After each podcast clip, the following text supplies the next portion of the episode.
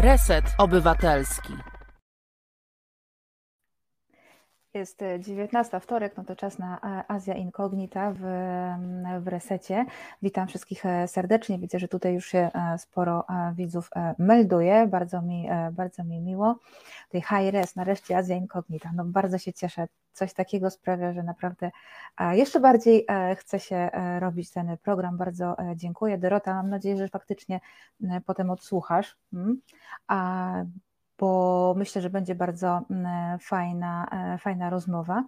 E, dobry wieczór, serdecznie pozdrawiam prowadzącą i gości, my Ciebie też również pozdrawiamy. Ja i Maciek, który dzisiaj ze mną e, jest tutaj na posterunku. Tak, ja jestem na posterunku, jeszcze dzisiaj jestem, ale tutaj pojawiło się pytanie, czy wypoczywam. Wypoczywać będę za dwa tygodnie, dokładnie, za dwa tygodnie będę już daleko stąd.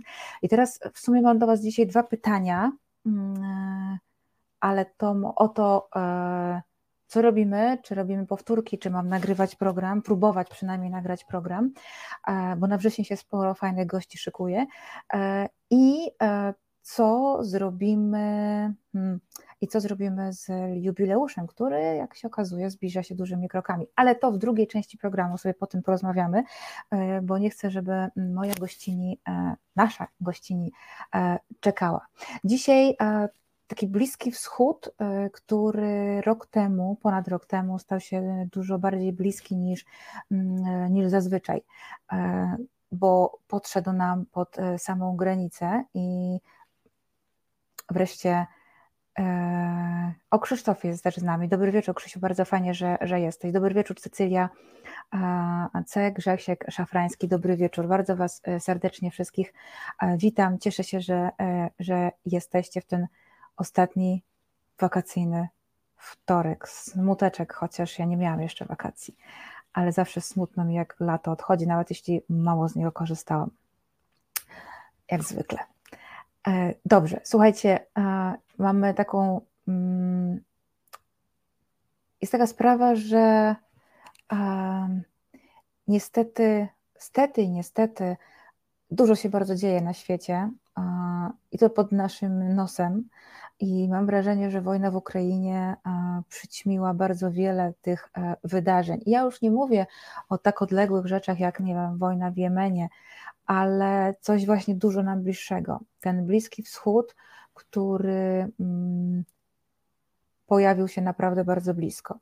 E, I o sytuacji na granicy polsko-białoruskiej. Dzisiaj będziemy o tym mówić, bo oczywiście to, że my przejmujemy się Ukrainą i uchodźcami z Ukrainy, to jest bardzo dobre i bardzo ważne, bardzo konieczne, no ale troszkę zapominamy o drugiej granicy e, i tym, co tam się e, dzieje, a dzieje się no równie tragicznie. Także ja już teraz e, zapraszam moją dzisiejszą gościnę, Agata Purol. E, jest nią Agata Purol, aktywistka działająca właśnie na granicy polsko-białoruskiej. Witam Panią serdecznie, Pani mm, Agato. Dzień dobry, witam serdecznie. My tutaj e, od początku powstania Azja Incognita i też wcześniej, jeszcze jak byłam gościnią w innych programach Resetu Obywatelskiego, dużo mówiliśmy o tym, co się tak eufemistycznie bardzo e, nazywa kryzysem na granicy e, polsko-białoruskiej. No ale to było już jakiś czas temu. Czy może Pani e, przypomnieć właściwie genezę tego kryzysu? Co się wydarzyło i od czego zaczął się ten kryzys humanitarny? E, niedawno minął rok od wydarzeń w Usnarzu e, i jest to dosyć symboliczna, symboliczny czas, bo e, wówczas, czyli rok temu w sierpniu, grupa kilkunastu osób została zamknięta w takim pasie ziemi niczyjej. Wiedzieliśmy, że mm, zostali przepchnięci ze strony białoruskiej Polacy ich nie wpuścili i poczuwali. E, widzieliśmy te e, słynne torby z Ikei, e, w których była dostarczana mm, pierwsza pomoc. Mm, no ale zrobił się taki gorący trochę ziemniak, jak dla mnie, w tym znaczeniu, że mm, nagle się okazało, że 38-milionowe państwo ma problem z tym, żeby udzielić pomocy kilkunastu osobom, które zostały uwiedzione pomiędzy dwoma państwami. Choć źródła tego kryzysu są mm, dużo, dużo wcześniejsze, bo wzmożony ruch e, przygraniczny mogliśmy obserwować na kilka miesięcy e, przed sierpień, sierpniem, sierpniem ubiegłego roku. Być może teraz tak z perspektywy czasu, na to, mm, kiedy się na to patrzy, można to łączyć oczywiście z późniejszą wojną na e, Ukrainie i z próbą destabilizacji troszeczkę e, tej sytuacji granicznej, e, też jako wschodniej granicy Unii Europejskiej.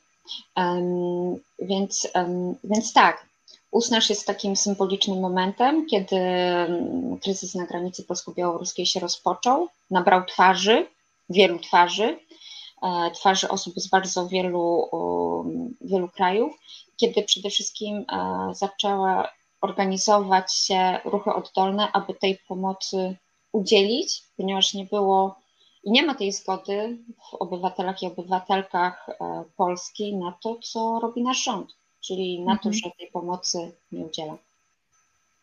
No właśnie, powiedziała Pani o wielu twarzach. Czy e, mamy już jakieś dane na temat właśnie tożsamości? E, znaczy, ja nie pytam o nazwiska oczywiście, niektóre się pojawiły w prasie, jak o słynna Syryjka Marła, o której też e, na pewno dzisiaj e, będziemy rozmawiać, ale chodzi mi bardziej właśnie o pochodzenie, mm, z jakich państw pochodzą te ci uchodźcy, migranci, z jaki, jakiego są wyznania, bo tutaj narosło wiele mitów, sama Pani na pewno pamięta to alarmujące nagłówki, znaczy alarmujące mm, posty w mediach społecznościowych, że tutaj zbliża się horda dzikich muzułmanów, która zgwałci wszystkie Polki i wyrżnie wszystkich Polaków. Um, tak, pamiętam te nagłówki, bo te nagłówki nam towarzyszą w przestrzeni publicznej między mniej więcej od 2015 roku, e, tak. kiedy pojawiła się pierwsza taka duża fala uchodźców e, w Europie e, i już wówczas Polska miała no, negatywne stanowisko, jeżeli chodzi o relokację osób, które do granic Europy docierają. Więc tak, te nagłówki są mi znane. E, jeżeli chodzi o, osoby, które, e, z jakich państw, które mm, znajdują się na, e, na granicy polsko-białoruskiej, w dużej mierze są to państwa Bliskiego Wschodu oraz kraje afrykańskie, ale też zdarzają się osoby, które może dziwnie to zabrzmi, ale egzotyczne, bo na przykład są to mieszkańcy, obywatele Kuby, czy też obywatele mhm. Chin, czy też obywatele Indii, bo i takie przypadki się zdarzały, ale w dużej mierze jest to Bliski Wschód, czyli Syria, Afganistan, Irak, Jemen, Iran i państwa afrykańskie, czyli Kongo, Demokratyczna Republika Konga, e, Sudan, Somalia, Gambia i szereg innych państw. No właśnie, to są. E, aha. Jeszcze tak, jak gdyby ja zachęcam do sięgnięcia e, do raportu, który stworzyła Grupa Granica, który jest naprawdę takim rzetelnym. Źródłem wiedzy, gdzie, e, gdzie możemy przyjrzeć się, jak, z jak różnorakich miejsc te osoby pochodzą czasami właśnie takich mniej oczywistych, a zapytała Pani również, jeżeli chodzi o, o wyznanie. No chodząc, udziel, e, idąc udzielić pomocy, no to, mhm. to jest chyba któreś tam raczej pytanie, które się nie pojawia, ej, jakiego jesteś wyznania? Oczywiście. E, ale wiem, że jest to pytanie nurtujące, a przede wszystkim jest to coś, co jest wykorzystywane przeciwko tym osobom w kryzysie uchodźczym, bo mhm. jesteśmy przekonani e, o tym, że mieszkańcy Bliskiego Wschodu to głównie muzułmanie. E, jeżeli wiemy coś więcej na temat samego islamu, to wiemy, że tam również są dwa główne wyznania, które no, nie żyją w najlepszej komitywie i tak naprawdę często te osoby również uciekają przed takimi czystkami nie tylko etnicznymi, ale również e, na gruncie e, religijnym. Ale tam jest cała masa, chrześcijan, bo chciałam przypomnieć tylko, że tak naprawdę Syria jest takim państwem, jest jedną z kolebek chrześcijaństwa. I ja właśnie w tym momencie w ręku trzymam różaniec, który znalazłam w lesie podczas ostatniego mojego pobytu, gdzie sprzątaliśmy niektóre miejsca. I jest, to było miejsce po 20 osobach i nie wiem, czy go, czy go będzie widać, ale to jest taki mhm, widać, widać. Mhm.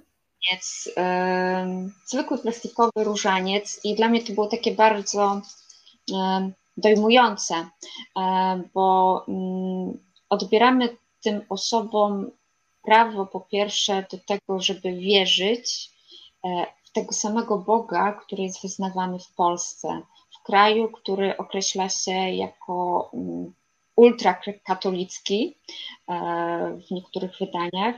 E, I zapominamy o tym, że tak naprawdę chrześcijaństwo, czy też, znaczy katolicyzm, czy też, czy też szerzej chrześcijaństwo, nie jest własnością miasta Torunia i okolic, ani Częstochowy, e, ani przede wszystkim Polaków i Polek, tylko że chrześcijanie są na całym świecie. I wiem, że jest różny bardzo stosunek do, do religii, również wśród osób, które udzielają pomocy. Ale nie ma się czego bać i wydaje mi się, że jeżeli ktoś e, tak mm, rzetelnie podchodzi do swojej wiary i określa siebie jako katolik, no to mm, chciałabym przypomnieć o wszelkich aktach miłosierdzia, czyli głodnego nakarmić, nagiego odziać i tak dalej, i tak dalej. E, więc e, no i o ile mnie pamięć nie myli, to Jezus Chrystus no, dużo działał wśród osób, które były i innego wyznania i przede wszystkim szerzył miłość bliźniego. Więc jeżeli chcemy być takimi ultrasami katolickimi, no to mm, nie słowem, a czynem to pokażmy, mówiąc krótko. I jeszcze tak, bo Pani powiedziała też o czymś takim, że właśnie te hordy, które zgwałcą polskie kobiety i w ogóle narzucą nam kulturę i tak dalej, i tak dalej. E, no to ja mam takie pytanie do osób, które mówią takie rzeczy, czyli w Polsce nie, nie ma gwałtów. Nie, tak, oczywiście, że nie. Nie ma przemocy w, w rodzinach, e, więc e, jesteśmy krajem mlekiem e, i miodem płynącym, i ściekami, i, i martwą odrą, tak. ale to tylko ci obcy nam będą źródłem tej przemocy, bo przecież my nie mamy takich problemów, więc po prostu to bardzo łatwo zobaczyć, jak, jak bardzo przedmiotowo jest i wykorzystywana religia, i brak wiedzy na temat religii i różnorodności, różnorodności, która jest po prostu na świecie, i wszelkich stereotypów i uprzedzeń, które są nam wmawiane i na których jest budowany nasz strach przeciwko tym osobom, które przyjadły z zagranicy. A też warto przypomnieć, że przecież e, Polska ma też fajne tradycje, taki multikulti i jeszcze mm -hmm. przed II wojną światową przecież byliśmy państwem wielowyznaniowym i żyliśmy obok siebie i nie dochodziło do rytualnych e, mordów, więc e, nie ma czego się bać. E, i moim zdaniem to była ta multikulturalność była wielką siłą e, ówczesnej, e, ówczesnej Polski. Tutaj mam kilka komentarzy, tylko jest jakiś dziki szał dzisiaj na, na, na forum, więc muszę tutaj odszukać. O, Katarzyna Sacha pisze, ja mam znajomego lekarza w Jemenie, w stolicy, pomaga dramat tam jest. No właśnie, i pani mówiła, że właśnie, że tam są osoby z Jemenu. Jemen ogarnięty jest w tej chwili jak to określa ONZ, największym kryzysem humanitarnym na świecie. To jest, to co się tam dzieje, to jest po prostu dramat. E, możecie zajrzeć do, też od, do odcinka mm, da, oj starego, już przed kilkunastu tygodni, ale odszukacie, jeżeli jesteście zainteresowani kwestią Jemenu. E, oczywiście odcinek Azja Incognita, omówiliśmy o e, Jemenie. Dalej mówiła Pani Irak W Iraku no, jest też bardzo ciężka sytuacja. Wiele wskazuje na to, że będzie jeszcze gorzej. Od wczoraj znowu w Iraku są zamieszki, po tym jak Muqtada as-Sadr ogłosił, że rezygnuje z polityki. Mam nadzieję, że nie skończą się tak, jak skończyły się mm, takie podobne zamieszki dwa lata temu. Jest e, bardzo źle, gospodarka e, po prostu e, ledwo zipie, ludzie są, zostali w wyniku wojny domowej wysiedleni, nie mają do czego wracać, już państwo muzułmańskie, tak zwane państwo islamskie o to zadbało. Także no, o Gambii nie mogę nic powiedzieć, bo tutaj się nie znam, ale Chodzi o to, że chcemy powiedzieć, że ci ludzie uciekają przed e, konkretnym e, zagrożeniem, szukają e, lepszego, lepszego życia i mają do tego prawo. Kapitan Stratford pisze, religia nie powinna mieć znaczenia w kwestii uchodźców. Oczywiście, że nie powinna mieć i właśnie to o tym chcemy, chcemy mówić. Natomiast chciałyśmy też pokazać, że no, absurdalność e, tych e, niektórych właśnie kwestii, że są tam tylko i wyłącznie muzułmanie i chrześcijanie nie pomagają mm, e, swoim. Jeżeli mogę wtrącić, bo Oczywiście. ja tak naprawdę po tych wielu miesiącach tego, co się dzieje na, na tej granicy, mam taką, taką refleksję, że my naprawdę jesteśmy bardzo uprzywilejowani jako dosłownie białe osoby. Mhm. E, bo jeżeli ja czy pani, gdybyśmy chciały pojechać gdziekolwiek, w jakiekolwiek miejsce na tym świecie, nawet jako kobiety, nawet jako kobiety, nikt by nas nie pytał o powody, dlaczego chce się przeprowadzić.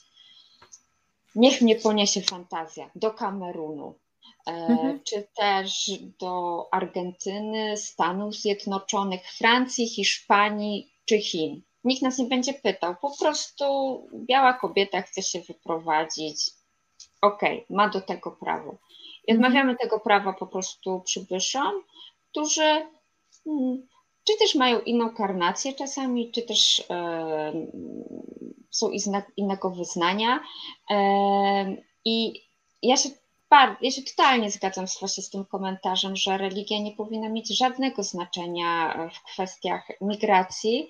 E, ja rozumiem, że to budzi obawy, ale to od tego jest właśnie państwo, żeby przede wszystkim e, może nie religia, a religioznawstwo w szkołach, e, jeżeli już cokolwiek, a przede wszystkim też to, że mm, my to jest taki, takie bardzo europocentryczne, że my w jakikolwiek sposób stawiamy się ciut wyżej, że w jakikolwiek sposób jesteśmy lepsi od reszty tego świata. No nie jesteśmy.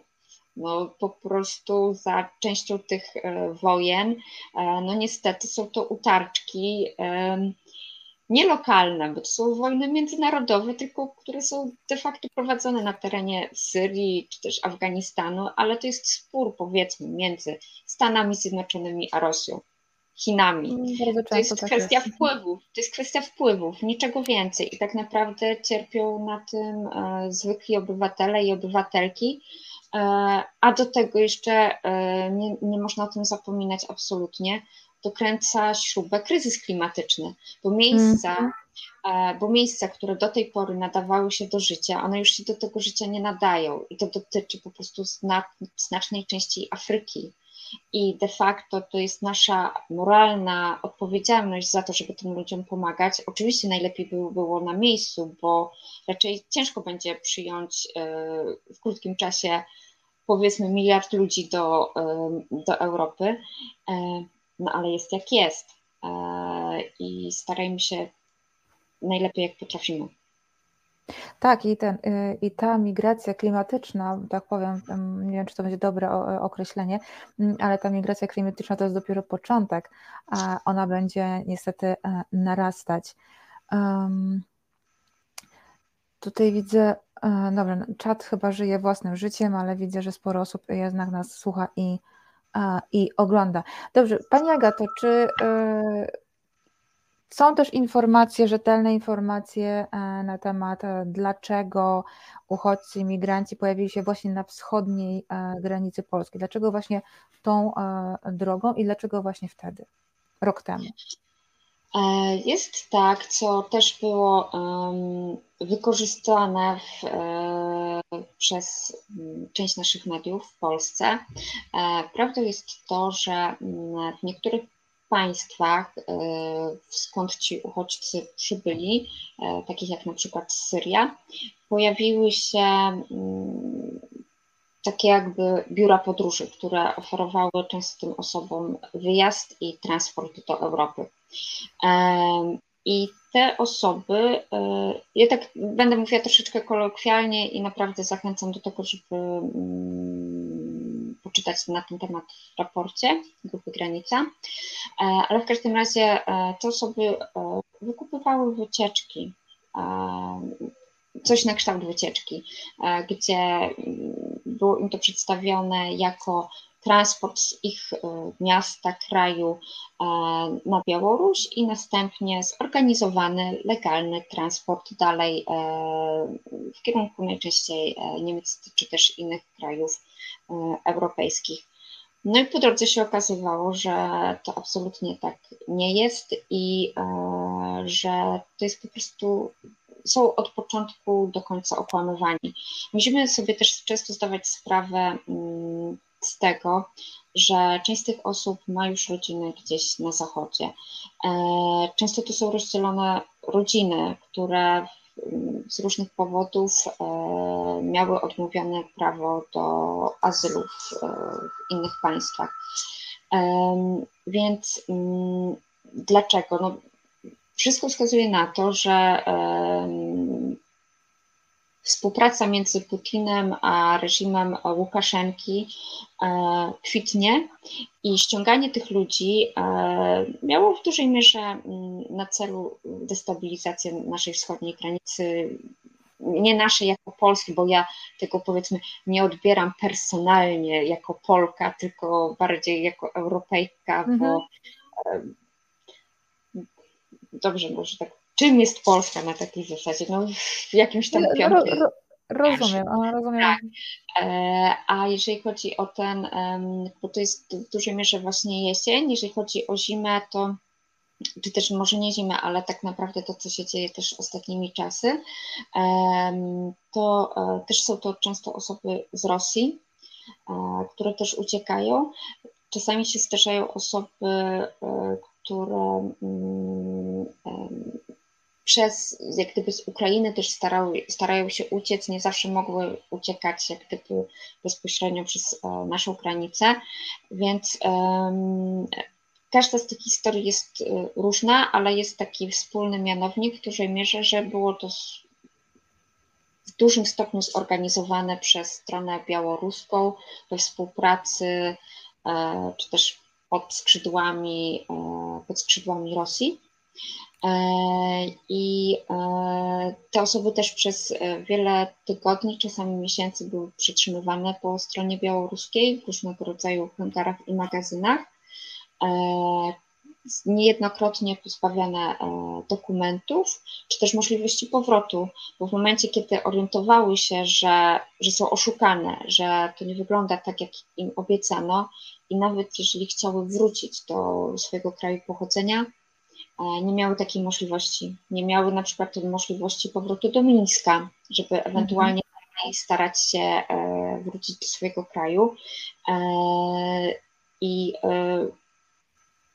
te wiele tygodni, przez, przez które te osoby były po pierwsze przetrzymywane, bez jedzenia, bez picia, tragicznych warunkach e, i wielokrotnie e, przepychane na polską stronę, a z, Polski, z Polski przepychane na stronę białoruską, no pozbawia te osoby tak naprawdę nadziei, e, a z drugiej strony, mm, nawet jeżeli chodzi później o mm, uruchomienie pewnych prawnych rzeczy, jest to o wiele, wiele bardziej skomplikowane, chociażby z tego powodu, że e, mogą mm, stracić dokumenty w międzyczasie.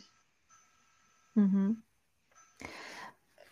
Ja tak tutaj patrzę. E, jak, właśnie, high res, jak olbrzymie trzeba mieć kompleksy, żeby swoją wyższość okazywać ludziom uciekającym przed wojną.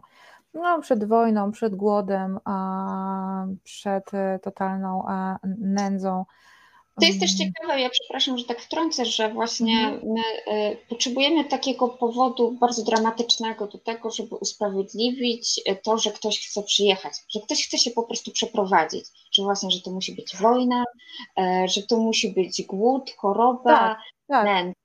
I, I mamy taką jakąś silną potrzebę tego, że okej, okay, jeżeli ktoś jest, y, jeżeli komuś grozi śmierć, to wtedy tej osobie łatwiej jest, y, łatwiej pomożemy łatwiej nam okazać pomoc i wsparcie.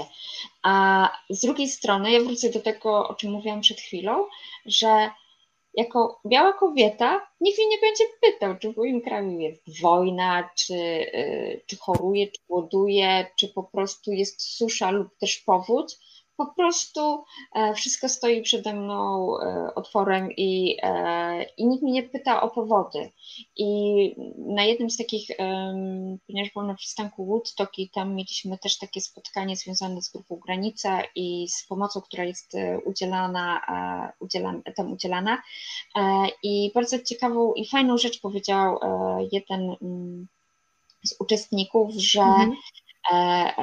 te mityczne iPhony, że ojej, tak. biedni, a mają takie super tak. iPhony i w ogóle mają taki sprzęt. I właśnie jeden taki pan zwrócił uwagę, no tak, no to widocznie nie są tacy biedni i tak dalej, i tak dalej. No ale nie wiem, czego Pan oczekuje, że mieszkańcy Syrii, czy też Afganistanu, czy też nie wiem, Kamerunu czy też Konga, że to są naprawdę takie chłopki, roztropki odciągnięte od pługa i że mamy XIX wiek i wszędzie dookoła jest XIX wiek, tylko w Europie i w Polsce nie ma. No tak nie jest. Ci ludzie normalnie pracowali, e, znaczy w miarę normalnie, bo pamiętajmy, że rzeczywiście e, tutaj też nie, nie sobie oczu, że, że to jest e, jakoś w dużej mierze emigracja ekonomiczna, e, bo nie jest, bo często te osoby po prostu naprawdę uciekają przed wojną, ich życie jest zagrożone z różnych przyczyn, ale tam też dotarła technika, elektryczność i McDonald's, e, więc e, znaczy nie wiem, co takiego jest w człowieku, czy w nas, w ludziach, że, e, żeby pomóc, to musi być jakieś usprawiedliwienie i jakiś powód bardzo, bardzo konkretny. Ale do czego, bo, bo trochę jak gdyby odbiegłam od tematu, e, na tym spotkaniu na, e, na Poland Roku właśnie taką fajną rzecz usłyszałam, że ten iPhone, ten mityczny iPhone właśnie pokazuje to, że to nie jest migracja ekonomiczna, że skoro ten ktoś ma taki sprzęt, nie wnikając, czy to jest e, mhm. prawda, czy też nieprawda, e, to widocznie to nie jest skok na kasę, na tę kasę, która w tej Europie po prostu wszędzie leży, że te osoby mają widocznie ważniejsze powody e, niż to, żeby kupić sobie fajniejszego iPhone'a. To jest bardzo dobra mm, puenta, jeśli chodzi właśnie o, o, o, ten, o ten wątek. E, ja też się nad tym zastanawiałam. Ja też wiele razy mm, kiedyś właśnie jako e, w rozmowie z, e, w, u Kornela Wawrzyniaka rozmawialiśmy na ten temat już wiele miesięcy temu. I, I właśnie oboje byliśmy zdziwieni, że tak trudno jest zrozumieć w Polsce, że ktoś po prostu szuka lepszego życia i, i, i, i, i tyle. E, tak samo jak musiałam bardzo mocno tłumaczyć, dlaczego e, przyjeżdżają e, na przykład mężczyźni, tak, że nie są tylko kobiety z dziećmi, których byśmy oczywiście oczekiwali, to byśmy na pewno przyjęli z otwartymi ramionami, chociaż jak pokazuje sytuacja na granicy, no te ramiona nie były tak otwarte, jak się deklarowało, ale no przecież e, to głównie mężczyźni, jeśli chodzi o e, kraje Bliskiego Wschodu, to mężczyźni są żywicielami rodziny i wiadomo, że to oni jako pierwsi pojadą szukać lepszego życia. Mało która muzułmańska rodzina jest na tyle wyemancypowana, żeby mm, jeszcze, żeby wysłać e, kobiety, dziewczyny młode, by szukały tutaj lepszego życia i dopiero ściągnęły rodzinę. Ale Wojtek Polak pyta. Ja tylko chciałam jedną rzecz. No jedną rzecz wtrącić, bo bardzo ciekawą rzecz Pani e, poruszyła a propos tych młodych, też już mitycznych czasami mężczyzn, którzy tak, tak się wszystko ładnie składa. E, emancypacja emancypacją, ale pomyślmy o tym, jak jakie to jest wielkie narażenie zdrowia i życia. Więc mhm. jak gdyby z jednej strony oczywiste jest to, że wyruszy ta osoba, która ma większą szansę na przeżycie. Wystarczy wspomnieć, nawet w kontekście tego e, wojny w Ukrainie, że po prostu, mhm. że Rosjanie tak bardzo, tak bardzo, że po prostu słyszymy te historie na temat gwałtów. No to jeżeli mhm. kobieta wyruszy w taką podróż samotna, to ma znacznie mniejsze szanse na to, żeby krzywda jej się nie stała i żeby dotarła cała i zdrowa. Więc to też jest z takich e, tak bardzo podstawowych i fizycznych nawet uwarunkowań też wynika. Rzeczywiście, ma, Pani całkowitą, e, całkowitą e, rację. Właśnie Wojtek Polak pyta, czy imigranci wiedzą tam u siebie na miejscu, że są wykorzystywani przez Putina do walki z Europą? Czy taka akcja informacyjna o problemach na Białorusi i granicy mogłaby ograniczyć migrację?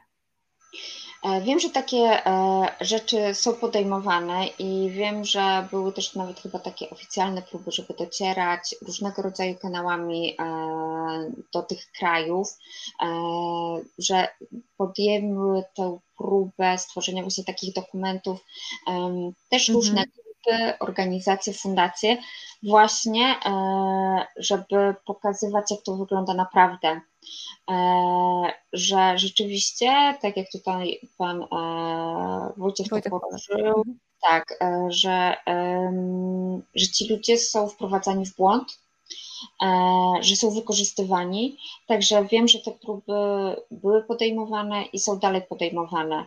Z różnym oczywiście skutkiem, bo pamiętajmy też, że często te tereny są ogarnięte działaniami wojennymi w mniejszym lub większym stopniu, e, że tak jak Pani nawet wspomniała e, chwilę temu e, o sytuacji w Jemenie, nie raz i nie dwa są po prostu problemy z dostawami prądu, więc to jest mhm. naprawdę, naprawdę trudna sprawa. E, ale tak, są, e, są na pewno takie próby podejmowane i mm, ja mm, mogę się mylić, ale wydaje mi się, że sama Unia Europejska chyba też próbowała coś takiego robić albo myślała e, o tym, ale mm, tu mogę, tu mogę, się, tu mogę się mylić, jeżeli chodzi o Unię. Jeżeli chodzi o inne rzeczy, to wiem, że te próby były i są podejmowane dalej. E, musimy zrobić chwilkę e, przerwy na muzykę, ale chciałabym jeszcze na, jako, tak na sam koniec przeczytać komentarz. Mark Grover pisze: Nasza władza ma poważny problem w tej sytuacji, by wyjść z niej twarz, z twarzą. Trzeba ją najpierw mieć, a tymczasem na pierwszy plan wysuwa się za przeproszeniem gęba pani rzecznik Straży Granicznej.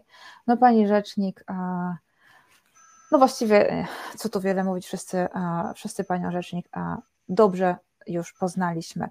E, krótka przerwa na muzykę i za chwilę e, wracamy do rozmowy. Siła książki. Rozmowy o lekturach, które były i są ważne, które wywierają trwały wpływ na życie polityczne i kulturalne, które są niezbędne, by rozumieć, co się wokół nas dzieje. Na spotkanie w małej księgarni przy kawie wśród prywatnych księgozbiorów zaprasza Kazimierz Wójcicki.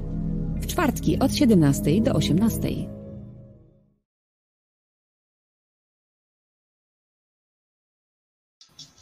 Katarzyna Zaręba-Niedźwiecka pisze, dzięki, że poruszacie ważne tematy, przepychanie ludzi przez druty, nieudzielanie pomocy, brak opieki ze strony polskiej, to wszystko jest hańba, której nie zmyjemy. I to wszystko jest oczywiście e, prawda, Pani Katarzyno, e, absolutnie się zgadzam. Wracamy do rozmowy na temat e, sytuacji na granicy polsko-białoruskiej. Agata Purol, aktywistka działająca właśnie na tej granicy, jest moją i Państwą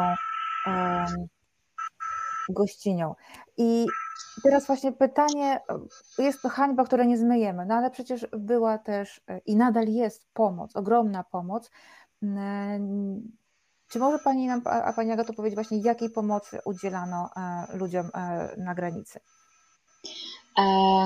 Przede wszystkim jest to pomoc humanitarna w takim bardzo podstawowym znaczeniu. Często jest to dostarczenie pożywienia, e, wody, mhm. Czegoś ciepłego, ubrań.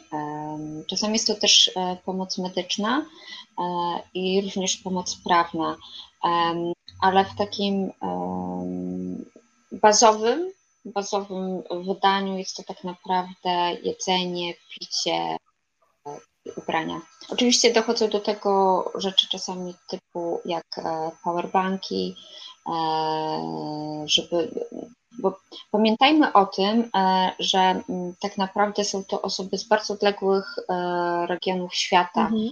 i znalezienie się w Puszczy Białowieskiej no jest dużym szokiem. E, często te osoby nie są w żaden sposób przygotowane, czy też nie, nie są, nie były przygotowane do tego, e, co ich spotka, więc e, no, nie mają butów trekkingowych, nie mieli, nie wiem, kurtek super zimowych. Powiedzmy, no, przylatuje sobie z Syrii i ląduje w Mińsku i na wyjściu dostaje minus 20 stopni.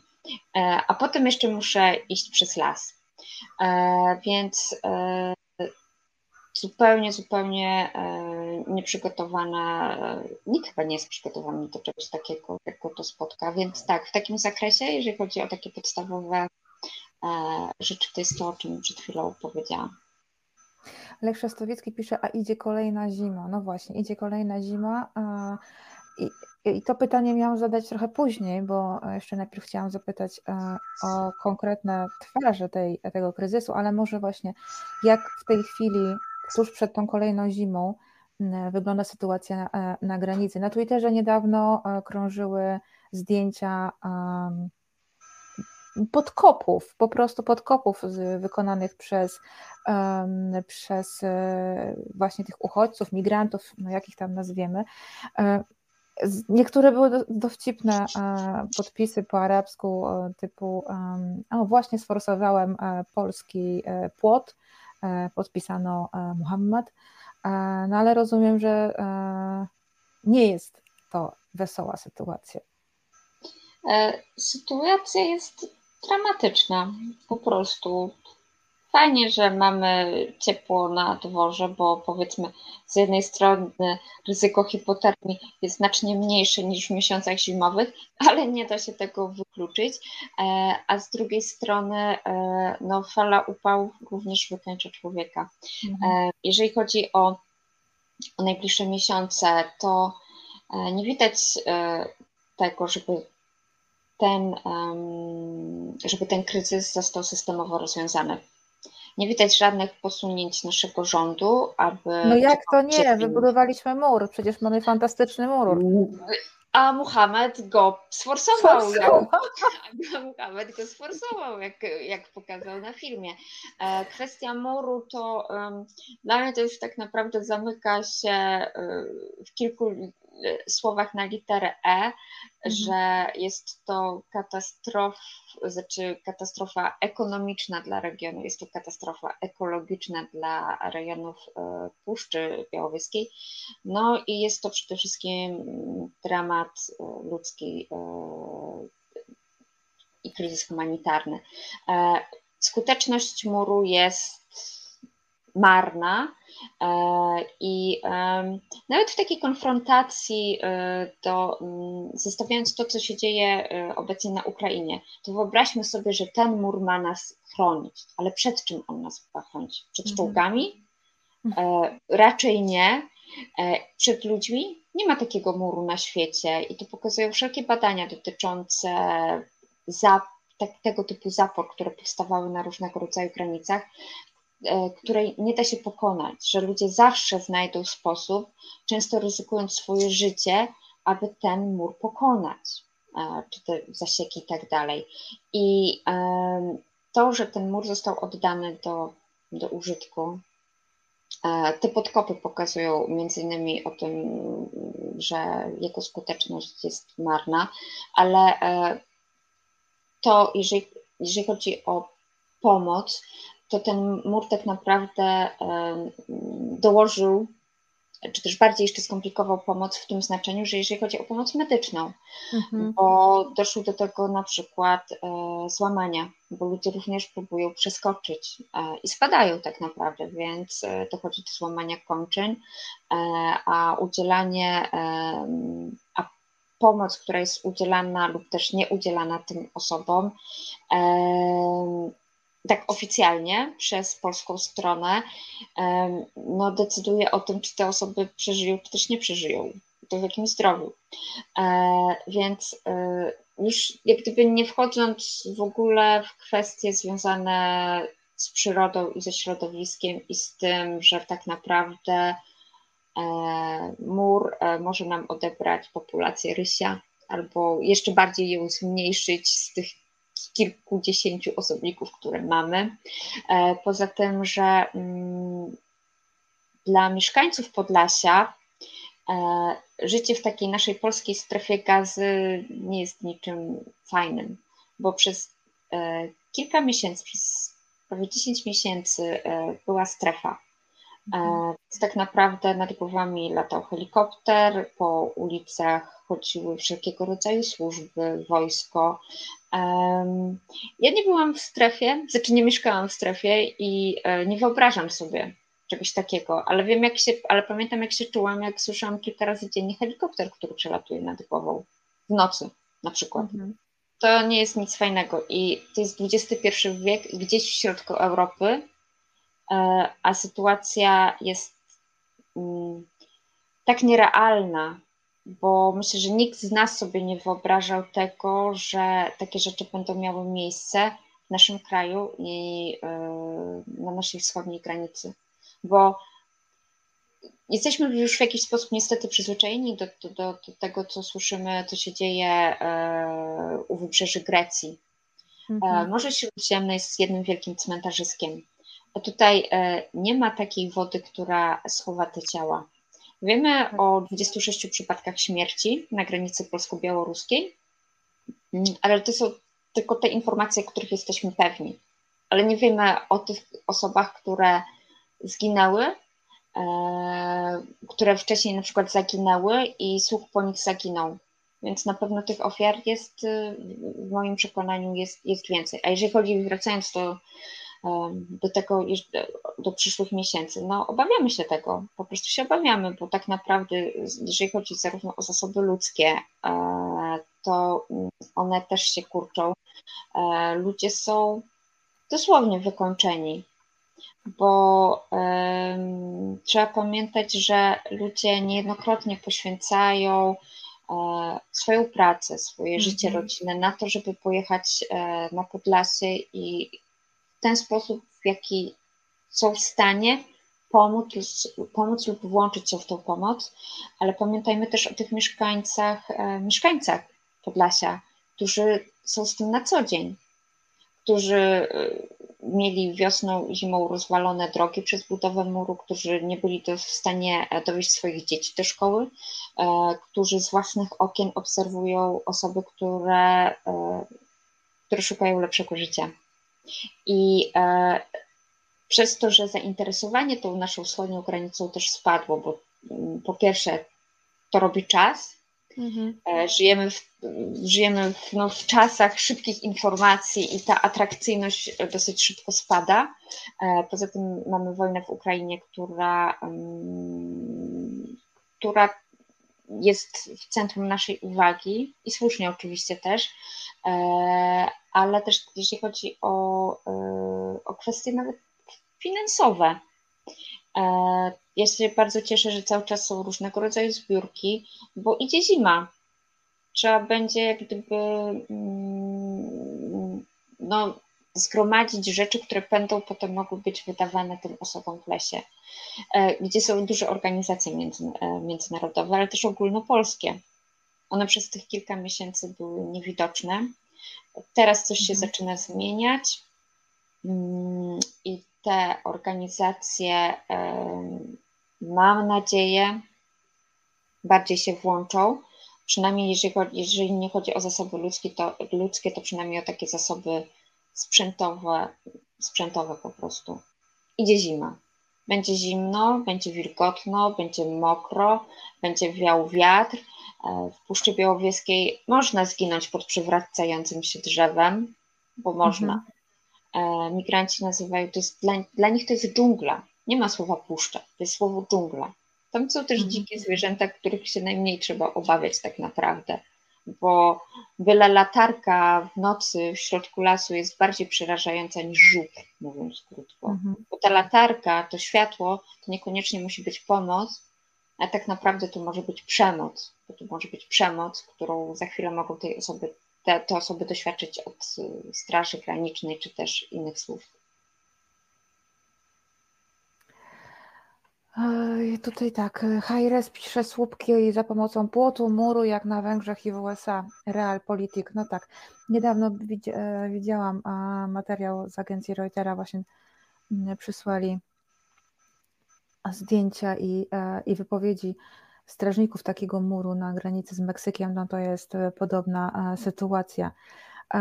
Kapitan Stratford pisze, płot chroni partię przed gniewem suwerena, taki mamy klimat taki niestety mamy klimat. Ale Wojtek Polak mm, pisze, e, pyta o to, co ja chciałam właśnie też zapytać, chociaż częściowo wiem, bo moi znajomi z Podlasia od początku e, pisali mi, jak wygląda sytuacja. I zaraz powiem o tym, e, jak reaguje naprawdę ludność przygraniczna na całą sytuację. Niechętnie, także źle traktując pomagających aktywistów, czy raczej pomaga po cichu? Jest różnie jest różnie, e, bo nie oszukujmy się, mm, Podlasie raczej uchodzi za dosyć konserwatywny Właśnie. region w naszym kraju, mhm. E, gdzie e, dużo takich oficjeli właśnie popiera te działania rządu, popiera budowę, popierało budowę muru, bo to jest takie, mamy sztucznie wykreowanego wroga, i mamy mur, który nas przed nim chroni. Wszystko się zgadza, możemy podziękować y, władzy, oklaski i kurtyna. E, to jest władza, która lubi pomniki i ten mur jest takim pomnikiem, mm. bo po prostu kupa pieniędzy została wyrzucona de facto w błoto, bo e, sięgając trochę do statystyki, e, od początku zniesienia strefy i powstania muru, czyli przez te ostatnie dwa miesiące, E, została udzielona pomoc prawie 800 osobom. Próśb o pomoc mhm. było znacznie więcej. Nie zawsze jesteśmy w stanie z tą pomocą dotrzeć, bo czasami te wiadomości spływają do nas e, ze strony białoruskiej, e, ale to są dwa miesiące i prawie 800 osób. To, jest, to pokazuje między innymi też skuteczność muru. Ale jeżeli chodzi o stosunek, to jest różny. Myślę, że też e, jest dużo osób, które pomaga i to bardzo pomaga i są bardzo zaangażowane. E, I to, o czym wcześniej wspominałam, wspominałam e, poświęcają lub też ryzykują czasami swoje miejsce pracy, swoje mm -hmm. życie rodzinne. Kwestie, ma się różnych sąsiadów. Niektórzy nie widzą, nie chcą widzieć, niektórzy pomogą, a niektórzy doniosą. Właśnie. Ale wydaje mi się też, że hmm, chyba nastąpiła jakaś taka delikatna. Znaczy, to jest moje wrażenie, że e, ludzie chyba tak byli wykończeni już, czy też zmęczeni tą sytuacją e, związaną z strefą, z to, że ich tak naprawdę swoboda poruszania się po regionie jest ograniczona, z tym, że mają problem czasami, żeby po prostu przemieszczać się z miejscowości do miejscowości, że to było bardzo uciążliwe, ponieważ checkpointy, kontrole, no nie jest to niczym przyjemnym. I myślę, że ta frustracja, e, albo mam też taką cichą nadzieję, raczej e, skłania ich do tego, żeby o ile nie pomagać, to przynajmniej nie przeszkadzać. E, ale też pamiętajmy o tym, że przecież Podlasie stoi turystyką w dużej mierze, przynajmniej -hmm. ten region e, Hajnówki, czy też Białowieży, czy ogólnie Puszczy Białowieskiej. E, no i tak naprawdę przez wiele, wiele miesięcy ci ludzie mieli mocno też ograniczone źródła dochodu, no bo nie było ruchu turystycznego. I, tylko jestem, to, to, to, to niestety nie pytanie do mnie, a pytanie jeszcze bardziej bezpośrednio do mieszkańców, czy ta ich frustracja i ewentualna złość obraca się przeciwko migrantom, bo tak może Właśnie. być, to może być przez nich, czy przeciwko, czy nie dostrzegają tego, że tak naprawdę e, mogą być rozwiązania systemowe, które należałoby wprowadzić. E, Polska mogłaby przede wszystkim zacząć przestrzegać prawa międzynarodowego, i od tego warto by było zacząć. I ta frustracja powinna być skierowana do rządzących, a nie do tych ludzi, którzy się znaleźli w tak tragicznej sytuacji. Mm, zajrzę, zajrzę na czat. E, Darek Bierecki pisze, mm, wita spóźniony, nieważne, że spóźniony, ważne, że jest. Obecna władza nie szanuje własnych obywateli, więc jak mają szanować uchodźców? No coś w tym jest, oczywiście. I tutaj e, pojawiło się pytanie, e, jest, szukam, szukam, szukam, Dorota Halicka, o jesteś z powrotem, fajnie, dziękuję, miło Cię znowu widzieć. No, no, ilu uchodźców musiałoby przyjść do nas, żebyście powiedzieli, pana, pani już nie przyjmujemy, przyjmiemy? Po pierwsze, dużo, bo y, potrzebujemy y, migrantów, nie tylko uchodźców, ale w ogóle migrantów. Po prostu potrzebujemy, nawet nasz rynek pracy potrzebuje. Y, natomiast to nawet nie chodzi o to, żeby przyjmować wszystkich, bo żaden kraj nie jest z gumy i to jest oczywiste, ale na litość wszystkich bogów, no, nie traktować ich w ten sposób dla mnie to, to się to, to sprowadza. Są e, konwencje, są, jest prawo międzynarodowe, które reguluje sposób e, postępowania w takich sytuacjach. I państwo polskie olało wszystkie te, albo przynajmniej olało większość. i de facto też gdyby no, wprowadziło, zalegalizowało działania nielegalne, bo mhm. E, pushbacki, czyli zwyczajne w świecie wywózki, no, są nielegalne.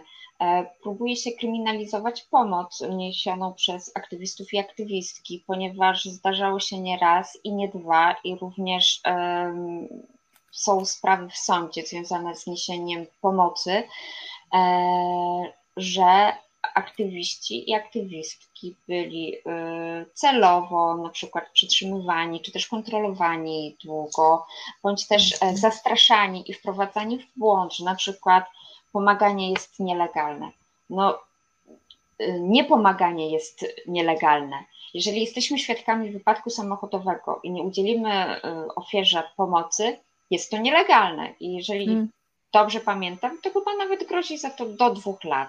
W momencie, czym się różni to, że ja idę z, e, ze słoikiem ciepłej zupy do osoby w lesie, która od tygodnia nie jadła, od tego, że e, udzielę pomocy ofierze wypadku samochodowego. Tym, że tamta osoba jest w gorszej sytuacji, bo po prostu jest, e, jest traktowana jako nielegalny uchodźca czy też uchodźczyni. Tym, że de facto ja również narażam swoje w jakiś stopniu bezpieczeństwo, e, udzielając tej pomocy. Więc tak, żadne państwo nie jest z gumem ale też e, o czym to świadczy, że jeżeli my przez tych kilka miesięcy, jeżeli dobrze pamiętam, plus te, te, te, te dwa ostatnie miesiące, to, to, to pomocy udzieliliśmy około 12 tysiącom osób. Mhm. Polska ma prawie 38 milionów i my naprawdę nie jesteśmy w stanie pomóc 12 tysiącom osób. 12 tysięcy osób to jest pewnie jedna trzydziesta druga jakiejś dzielnicy Warszawy. No to jest jedno wielkie blokowisko tak naprawdę i jeżeli my nie jesteśmy w stanie zorganizować pomocy dla 12 tysięcy osób, ale dobrej, godnej pomocy, która nie uwłacza tym osobom, która nie uprzedmiotawia tych osób, e, z poszanowaniem dla różnorodności, dla inności i z pamiętaniem o tym, że na niektóre rzeczy potrzeba po prostu czasu, chociażby, żeby poznać język, e, no to jesteśmy państwem naprawdę z dykty i tektury. Ja, ja sobie teraz pozwolę na coś takiego. Jestem przekonana, że gdyby wojna za wschodnią granicą y, gdyby Putin zdecydował, że jednak zacznie od Polski, a nie od Ukrainy, my byśmy mieli najszybszy rząd na uchodźstwie. E, naprawdę jestem o tym przekonana. I, e, I całym szacunkiem dla współobywateli i współobywatelek, raczej nie sądzę, żebyśmy się tak dzielnie bronili. Jakoś taką mam troszeczkę intuicję i nie chcę nikogo obrażać, ale to też pokazuje o słabości naszego państwa. Więc. Y, o czym my tu tak naprawdę mówimy. Ale to nawet nie jest kwestia słabości, bo w momencie, kiedy była wojna, Polska przecież przyjęła na przestrzeni ostatnich lat też bardzo dużo chociażby e, osób uchodźczych z Czeczenii, czy też mhm. z, z regionów Kaukazu. Mhm. I państwo dalej istnieje. Dzikie hordy nie biegają po ulicach. Kobiety są pewnie gwałcone tak, jak i były wcześniej, więc nie ma, że tak powiem, zwyżki. I to też jest to, co bardzo fajnie, znaczy bardzo fajnie, bardzo niefajnie, ale bardzo skutecznie się wykorzystuje, e, jeżeli chodzi o propagandę i jeżeli chodzi o, o nakręcanie pewnych rzeczy i o strach, e, te stereotypy, te, wyciąganie tych różnic, że jeżeli coś złego się dzieje, to pierwsze na co zwraca się uwagę, to na przykład, że to był muzułmanin. E, tak. Ale y, jeżeli, y, ale tutaj religia często nie ma nic do tego, po prostu ktoś mhm. zrobił złą rzecz, bo jest po prostu złym człowiekiem, albo po prostu ma różnego typu problemy, więc nie wiem, jaka by to była liczba osób, jestem, ale głęboko wierzę w to, że to jest kwestia dobrej woli i również organizacji, ponieważ posiadamy narzędzia, świat posiada narzędzia do tego, żeby weryfikować tożsamość tych osób. To nie są osoby znikąd. E, więc jesteśmy w stanie to sprawdzić. Jesteśmy w stanie również zapewnić im godne warunki i um, ja nie lubię słowa asymil asymilacja, ale ułatwić im rozpoczęcie nowego życia, bo e, poza tym, co się dzieje na granicy, to ta sytuacja w ośrodkach zamkniętych jest dramatyczna, jest niejednokrotnie gorsza niż w więzieniach. Naprawdę, więc o tym, o tym się też zapomina, o tym się nie mówi, ale e, de facto te osoby siedzą w więzieniach. I to w takich bardzo kiepskich. Tutaj Barbara Stowiecka pisze, ludzie działający w turystyce wokół Puszczy Białowieskiej stracili dochody, ale nie stracili ludzkich twarzy. Chwała tym, którzy nieśli pomoc. Oczywiście pani e, Barbara, teraz Wojtek Polak jeszcze. Py... Ostatnie pytanie i już nie zawracam głowy. Panie Wojtku, ale nie zawraca głowy, to, że nie, na, nie zawsze odpowiemy na wszystkie pytania, no to po prostu czas nas ogranicza, chociaż pewnie wszyscy mm, byśmy tutaj chcieli, ale to naprawdę nie chodzi o zawracanie e, głowy pytajcie Państwo, bo po to jest Azja Incognita, żeby na pytania odpowiadać. No więc pytanie, e, tak na koniec, wiem, że się mówiłyśmy o 20, już troszkę już przekraczamy, ale tak chwileczkę chciałabym na koniec Panią Agatę jeszcze zapytać właśnie, mm, e, zadać pytanie Pana Wojtka. Czy kraje Unii Europejskiej, bo to dobre pytanie, czy kraje Unii Europejskiej z ulgą akceptują oczywiście nieoficjalnie polskie działania, bo jakoś nie słychać o protestach z ich strony, jak w przypadku kwestii praworządności? Myślę, że to należałoby zapytać w Brukseli, e, bo e, ja mogę tylko powiedzieć, e, czy też odpowiedzieć, co mi się wydaje, tak naprawdę. Mm, ale to jest pytanie do szefów rządów i szefostwa Unii Europejskiej. Ale co się Pani wydaje? Co mi się wydaje? Mhm. Wydaje mi się, że niestety idziemy trochę w kierunku twierdzy Europa. Mhm. E, I wydaje mi się, że po pierwsze e, w dużym stopniu e, Unia Europejska nie do końca dobrze odrobiła lekcje z 2015 roku. W międzyczasie też w bardzo wielu państwach unijnych sporą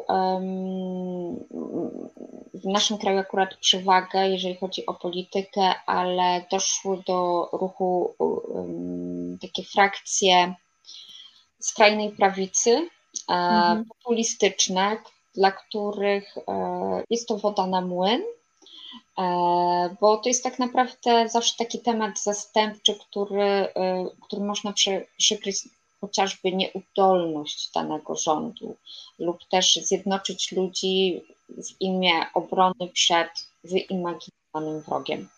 E,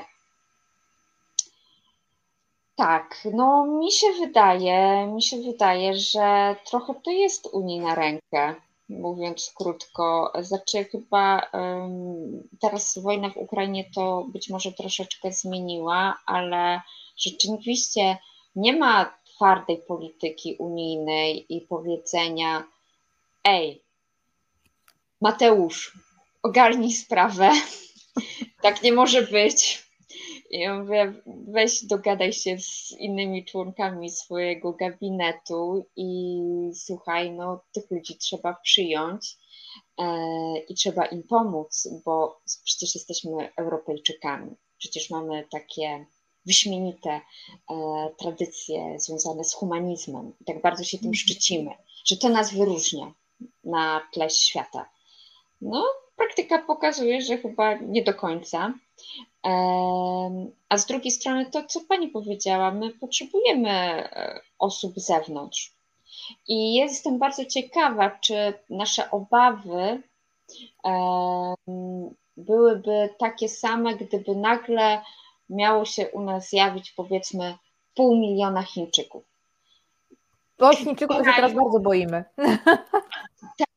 Tak, tak, ale z drugiej strony przecież to jest też to, to, jest, to jest tak naprawdę, my jesteśmy na Marsie, oni są na Wenus, bo to są tak różne tak. kręgi kulturowe. E, I, ale na przykład nie jest to tak podbijane, że powiedzmy, e, nie wiem, konfucjonizm, czy też e, inny system, bądź też brak systemu religijnego nie stanowiłby tak dla nas takiego problemu. Oni po prostu mają dziwne jedzenie, posługują się pałeczkami i posługują się językiem, którego nikt nie rozumie. Tak samo jak mieszkańcy innych krajów. Tylko tutaj zostało tak bardzo to podbite i wykorzystane te, te chociażby te, te rzeczy związane z religijnością. Nie mamy aż takich obaw, jeżeli chodzi e, właśnie o mieszkańców takiego dalekiego wschodu. Przynajmniej mi, ja się z tym nie, mhm. nie spotkałam. To prawda. E, czy jeżeli powiedzmy mieliby tu nagle przyjechać mieszkańcy Argentyny, bądź też rdzenne plemiona, przedstawiciele rdzennych plemion e, Ameryki Północnej bądź też aborygeni. Mhm. Luz. E, to, że powiedzmy ich system religijny byłby oparty na nie wiem, na wierzeniu w święte skały, drzewa i tak dalej, nam by nie przeszkadzało. Więc to jest, to jest, to jest bardzo ciekawe. Ale ja, ja, ja mam taką właśnie tendencję do przydługich dygresji, więc przepraszam, ale korzystam z tego, że mamy właśnie taką swobodną e, atmosferę. E, ale jeżeli chodzi o, o, o Unię Europejską, to e, wydaje mi się, że za chwilę ten temat, znaczy za chwilę, może nie za chwilę, ale za jakiś czas to na pewno wróci, bo trzeba coś postanowić. Trzeba jak gdyby, czy dalej będziemy w to brnąć, bo e, Polska nie jest jedynym krajem, który zbudował mur. E, teraz coraz więcej się słyszy i niektóre kraje już te mury takie czy też inne mają już na swoich granicach. E, I wracając trochę do początku naszej rozmowy, kryzys klimatyczny nam dokręci śrubę i to jest dopiero początek. I tak naprawdę, ponieważ to na Europie w dużej mierze spoczywa odpowiedzialność za to, że ten kryzys jest, no troszeczkę umywam od tego ręce. I niech sobie radzą.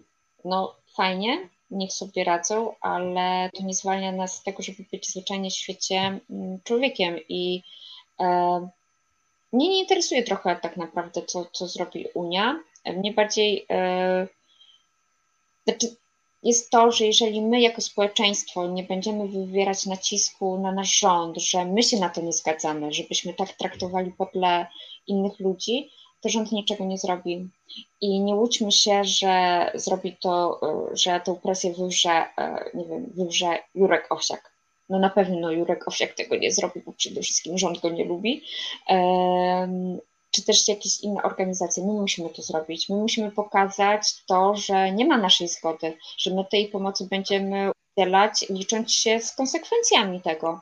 Licząc się z tym, że może będziemy mieli sprawy w sądzie, mm -hmm. licząc się z mandatami, licząc się z przemocą, której możemy doświadczyć od służb, e, ale po prostu pokażemy i zachowamy ludzką twarz. E, ja chciałam tylko tak jeszcze tutaj dodać, moja koleżanka, z którą też chodziłam do lasu, kiedyś bo ja zawsze przepraszałam. Na zasadzie, że ja bardzo przepraszam za to, że to się dzieje w Polsce. Że mi jest po prostu wstyd i mi jest bardzo, bardzo przykro, że to nie powinno wyglądać tak, że my teraz siedzimy gdzieś w środku lasu, tylko bym chciała po prostu pójść z wami na kawę do kawiarni. A nie, że wy musicie się ukrywać, ja się muszę ukrywać. Yy, że tak nie powinno być.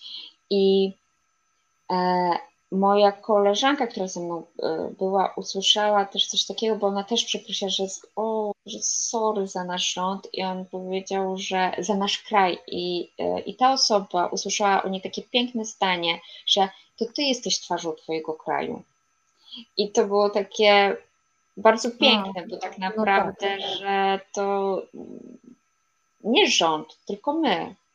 I nie dajmy się po prostu jakoś tak bardzo wepchnąć pod, pod buta, mówiąc krótko, tylko róbmy, róbmy swoje.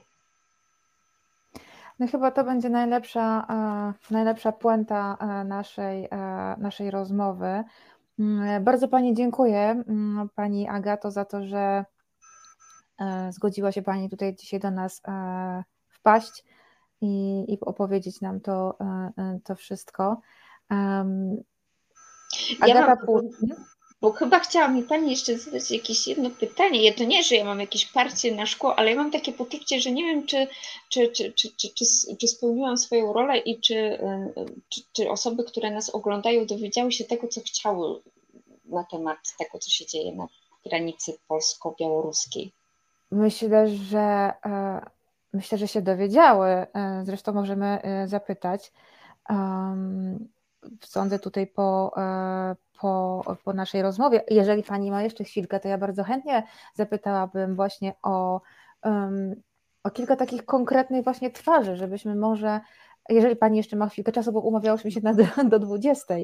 Um, Mam chwilkę i jeżeli to, bo, bo, bo, bo, bo ja z natury jestem gadułą, e, co, co, co da się zauważyć, ale też e, na takiej zasadzie, że to jest tak ważny temat, który zniknął przede wszystkim z mhm. mediów i e, zależy mi też na tym, żeby bardzo się cieszę, że, że, że są osoby, które interesują, które interesują się tym tematem, ale e, żeby o tym nie zapominać i żeby o tym mówić, a tak naprawdę, żeby o tym, żeby przypominać, więc możemy jeszcze. E, Dobrze, to Pani Agato, w takim razie, jeżeli Pani się zgadza, to e, ja e, bardzo bym chętnie zapytała właśnie o taki, mm, no bo mówimy kryzys, mówimy kryzys humanitarny, kryzys na granicy, jest też właśnie tak jak u nas, nawet na czacie się pojawiło, że hańba Polski, ale jak chodzi mi o twarze, konkretne twarze tych, e, tego kryzysu, żebyśmy mówiąc o tym, myśleli o konkretnych ludziach. Głośna była sytuacja chociażby właśnie e, Marły z Syrii, która znaleziona została w lesie w stanie hipotermii. Ona przeżyła, no ale takich osób jest więcej.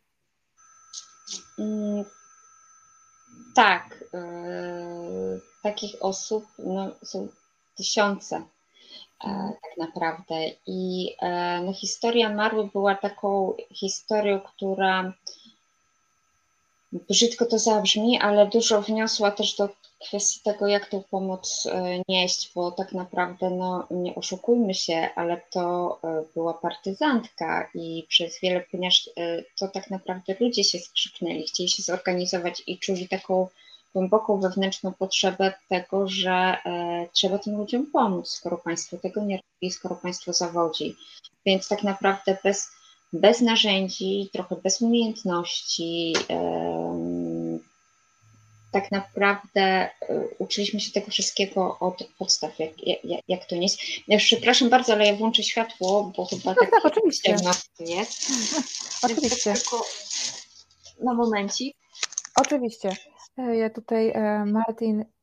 A, już pani. Już pani wraca, dobrze. Już, mhm. już wracam szybko, bo. E, I, I ta historia właśnie Marły to jest, to jest to, o czym już kilkukrotnie podczas tej rozmowy wspominałam, a propos tego, że te osoby zostały, są wprowadzane w błąd, ponieważ E, Maro jest to młoda kobieta, której e, rodzice e, już od kilku lat mieszkają legalnie w Niemczech. Jej Niemcy odmówiły dwu czy trzykrotnie azylu w Niemczech. Jest to osoba chorująca na padaczkę, która chciała być w końcu z rodziną, bo po pierwsze w Syrii jest niebezpieczny, po drugie już również problem z lekami jest w zwyczajnym świecie, więc jej życie, jej zdrowie było też mm, zagrożone. I ona na granicy, my ją znaleźliśmy, mm, była bez butów. Miała e, stopy owinięte folią i w skarpetkach, ponieważ one po pierwsze już były tak bardzo spuchnięte, po drugie e, no nie miała obuwia, które było przeznaczone do tego, żeby chodzić po puszczy y, i przede wszystkim była w jakiejś już kurteczce leciutkiej, e, no totalnie, totalnie była przygotowana na to, że w końcu jedzie do rodziców. E, to miała być niespodzianka dla jej rodziców, że będą mogli być już razem. E, I widziałam później, jej mama mi pokazała zdjęcie, bo ona tych rodziców poinformowała, jak już była na Białorusi, że jadę do Was. I ona wygląda jak księżniczka na takiej zasadzie, że po prostu normalnie, tak jak każdy z nas by się ubrał na podróż, a nie na ciężką przeprawę przez las. Każdym razie no, sytuacja była dramatyczna, ale mm, ty, ta historia zakończyła się szczęśliwie, ale e, Marła spędziła wiele tygodni w hajnowskim szpitalu. Cały czas obawą tego, niestety takie rzeczy też się zdarzały, choć trzeba powiedzieć dużo dobrego na temat e, personelu, jeśli chodzi o szpital, również w Hajnówce, mhm. że ona z tego szpitala będzie wywieziona, ponieważ niestety takie rzeczy też się zdarzają i zdarzały, że osoby powiedzmy były stawiane na nogi, nie były przewożone do jednostki Straży Granicznej, żeby być e, włączonym w procedurę, a były wywożone na druty. E, po prostu. Mhm. Więc to była taka duża obawa, że dziewczyna, która ledwo przeżyła, której wysiadły nerki, która była pod respiratorem i w ogóle mm, bardzo, bardzo w swojej sytuacji się znalazła, że jeżeli odzyska przytomność i będzie w stanie stanąć na nogi, że również zostanie wywieziona na druty. Ja szczerze powiedziawszy już jestem w stanie uwierzyć w największe bestialstwo. Tak, tak. E, ale jeżeli chodzi o, o te twarze, to mm, jak gdyby mm, nie jestem w stanie po pierwsze powiedzieć jakichś bardzo wielu konkretnych e, czy też imion, ale te historie, e, chociażby chłopaka z Jemenu, E, którego brat został w Jemenie zamordowany. E, on de facto w ostatnim momencie e, z tego Jemenu wyjechał, uciekł, znalazł się w Rosji, jego rodzina została w Jemenie i mówi, on nie ma powrotu, bo wie, że po prostu tam zginie, wie, że tam po prostu zginie. Twarze dzieci, twarze dzieci. Proszę sobie wyobrazić sytuację, gdzie kilkuosobowa grupa, w której e, kilkanaścioro osób to są dzieci, e, z czego jest kilkumiesięczne. I e, ponieważ to było oficjalne wyjście, to ta grupa była ujawniona, tam były jak gdyby media i mm, więc to było tak oficjalne jak gdyby wyjście z lasu, że tak powiem, wyjście z mroku, ale proszę sobie wyobrazić tą sytuację, że e, oczywiście posługujemy się różnymi językami, ale siedzimy gdzieś na poboczu e, drogi, gdzieś na skraju lasu i gramy w papier, kamień, nożyce z dzieciakami. Gra międzynarodowa, wszystkie dzieciaki szybko łapią jej zasady, żeby choć trochę oderwać ich od od tego, że to jest tak straszna sytuacja, że mogą być w sytuacji za chwilę, która się okaże beznadziejna, mhm. ponieważ na przykład trafią do ośrodka zamkniętego na kilka miesięcy, bądź też mogą zostać rozdzieleni. Bądź też e, twarze kobiety w ciąży, która straciła dziecko przez to, że znalazła się w lesie, bo poroniła. Lub też e, ta beznadziejność e, tego, że te osoby naprawdę e, po, po tym, czego doświadczyły e, w swoich rodzinnych krajach, e, doświadczają jeszcze dodatkowo tej przemocy na granicy, gdzie są bici, są szczuci psami. To są tortury, to są po prostu tortury, gdzie zdarza się przemoc seksualna I my potem oczekujemy, że takie osoby w miesiąc się zorganizują, nauczą się języka i będą normal, normalnymi obywatelami, obywatelkami. Te osoby wymagają tak naprawdę opieki psychologicznej, zapewne kilkumiesięcznej bądź kilkuletniej niejednokrotnie terapii, a są zostawione same sobie. To są często mm, osoby, które e, mają konkretne zawody, które e, w swoich krajach, czy to prowadziły, e, czy to były kucharzami, czy też były lekarzami, bo to też chciałabym od razu powiedzieć i podkreślić, że mamy też taką tendencję do tego, że emigranci są to ludzie bez wykształcenia. Oczywiście czasami tak jest, bo chociażby sytuacja z edukacją kobiet e, bywa różna, e, ale często są to osoby świetnie wykształcone. Są to adwokaci, są to lekarze, są to artyści, są to poeci. E, więc moglibyśmy się naprawdę zdziwić, wiedząc, kto na tej granicy się znajduje. Są to osoby, Ciężko tak naprawdę mówić, bo to tak jakbyśmy opowiadali trochę o swoich sąsiadach, tylko z innych, y, z innych regionów kraju, kraj, y, z innych regionów świata. Są to osoby takie jak my, z takimi samymi problemami, z takimi samymi marzeniami i potrzebami, z tego, żeby żyć w bezpiecznym kraju, z tego są też osoby, które pochodzą z mniejszości e, nie tylko etnicznych, ale też z grup na, e, narażonych na dyskryminację ze względu na swoją orientację seksualną, czy ze względu na swoją e, transpłciowość. I nie łudźmy się, jesteśmy w Polsce. Wiemy, jak, jaki przynajmniej jak w oficjalnych mediach, jaki jest kreowany obraz osób LGBTQ. To wyobraźmy sobie, jak to musi wyglądać w krajach, które są jeszcze mm, mniej tolerancyjne pod tym kątem. Więc te osoby również przed tego typu rzeczami, e, rzeczami uciekają. Są tu, są tu na przykład e, małżeństwa, które spodziewają się dziecka, i one są naprawdę w drodze do lepszego świata, do lepszego świata, do lepszego, bezpiecznego życia, ponieważ u nich już to życie nie jest możliwe. I e, mhm.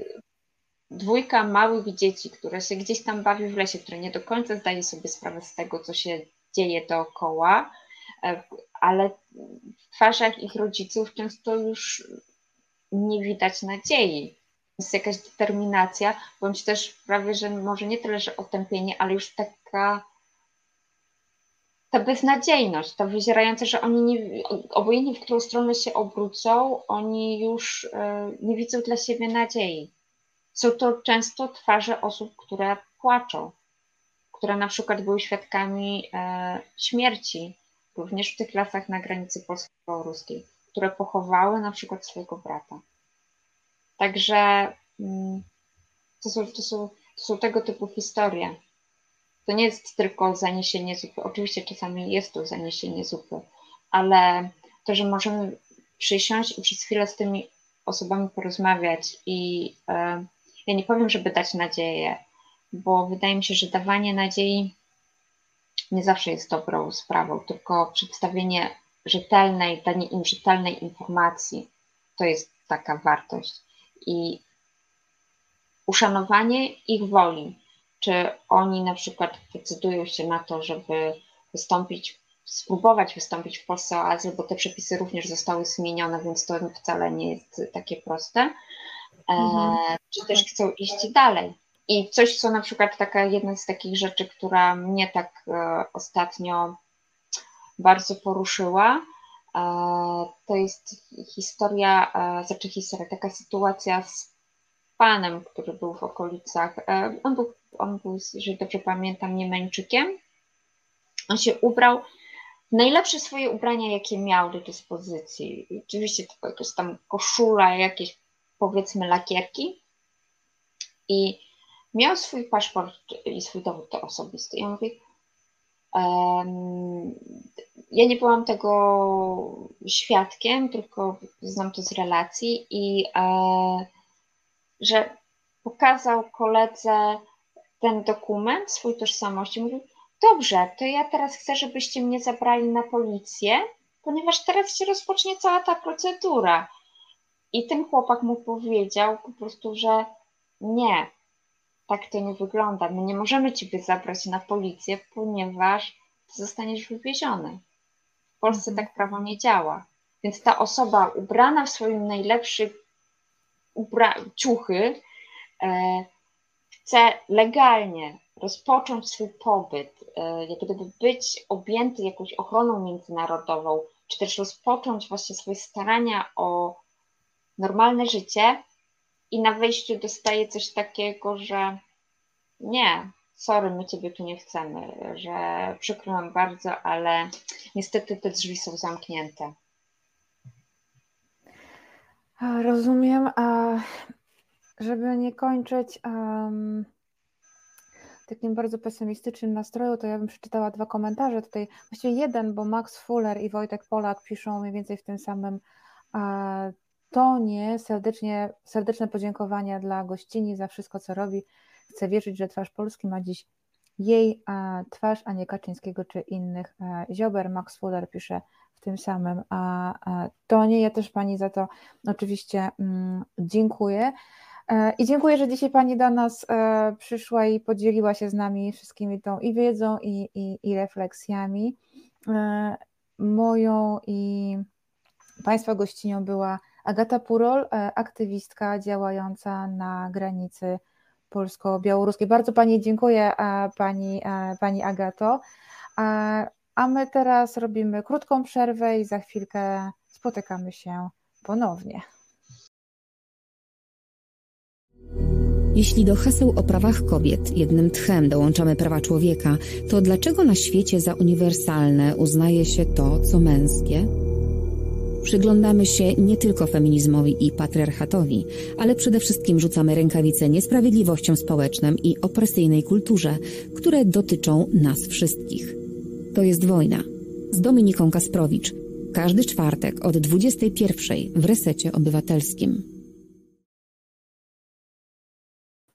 No my dzisiaj też o prawach człowieka, e, prawach, e, no prawach kobiet też, ale właśnie prawach e, człowieka przede wszystkim. Moją gościnią była mm, Agata Purol, aktywistka, która działa i działała i działa nadal na granicy polsko-białoruskiej.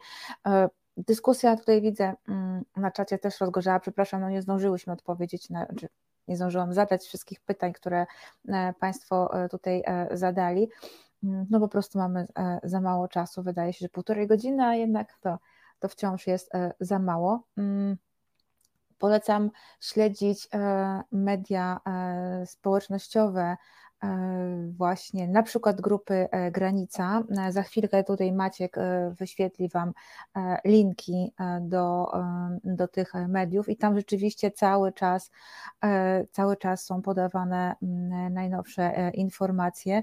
Jest e, i, i można cały czas śledzić na bieżąco to, co się dzieje na granicy polsko-białoruskiej e, i e, no i też dowiedzieć się, jak można e, pomóc, jak można wesprzeć aktywistów, a może samemu stać się e, aktywistą, jeśli ktoś może sobie e, na to pozwolić. Za chwilkę tutaj Wam wyświetlimy te, mm, te linki. A my teraz, słuchajcie, to ja już nie będę tej mm, odpisywać, bo widzę, że sporo osób w tej dyskusji jest. O właśnie, macie e, linki e, na, e, na czacie, także możecie, polecamy, żeby tam zaglądać i tam no, trzymać rękę na pulsie, mówiąc brzydko i kolokwialnie. I teraz przechodzimy do drugiego tematu. No, może trochę takie zestawienie niezbyt fortunne, ale też e, z drugiej strony może troszkę e, na rozluźnienie, mm, rozluźnienie mm, no, po bardzo ciężkim e, e, emocjonalnie e, temacie, chyba dla każdego, kto ma w sobie choćby minimum e, empatii. I przechodzimy teraz e, do e, tylko momencik. E, Odpiszę Pani Agacie, dobrze. Słuchajcie, jestem już cała z Wami, teraz przenosimy się do Chin.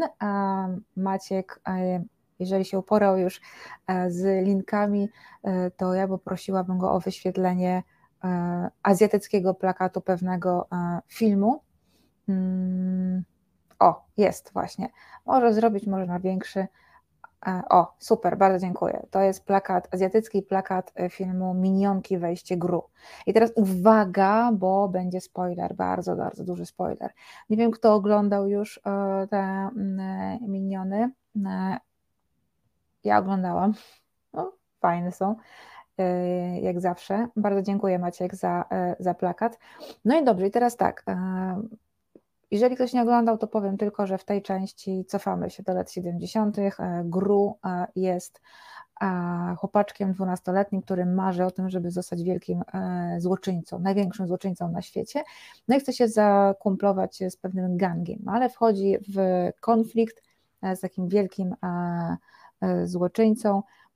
Muszą go ratować kumple, między innymi Kevin Stewart, Bob oraz Otto go ratują z tarapatów. E, no i oczywiście jest e, finał. E, o, widzicie, Piotr Strychalski pisze, że dla mnie nie ma problemu ze spoilerem. nie oglądam. No, I się sprawa rozwiązała. No i właśnie ten spoiler. Końcówka jest taka, że ten wielki złoczyńca, mm, znaczy Gru jest wyrwany z rąk zła, a wielki złoczyńca no, odchodzi, e, odchodzi wolno.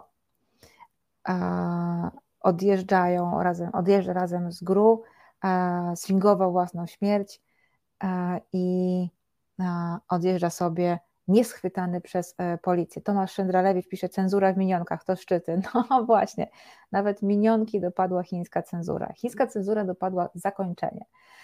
Wywalono to, że ten wielki złoczyńca McNuckles White Knuckles, Boże, Knuckles, White Knuckles e, sfingował swoją śmierć i uciekł, tylko zostały wklejone, no ja tego nie widziałam, bierze tylko chińskim internautą, internautom, Boże, internautą, internautom, e, że wklejono e, slajdy, które tłumaczyły E, co się wydarzyło dalej. Te slajdy porównali chińscy internauci do e, pokazu PowerPoint, do prezentacji PowerPointa, a nie do wysokobudżetowej e, animacji, jaką są przecież minionki.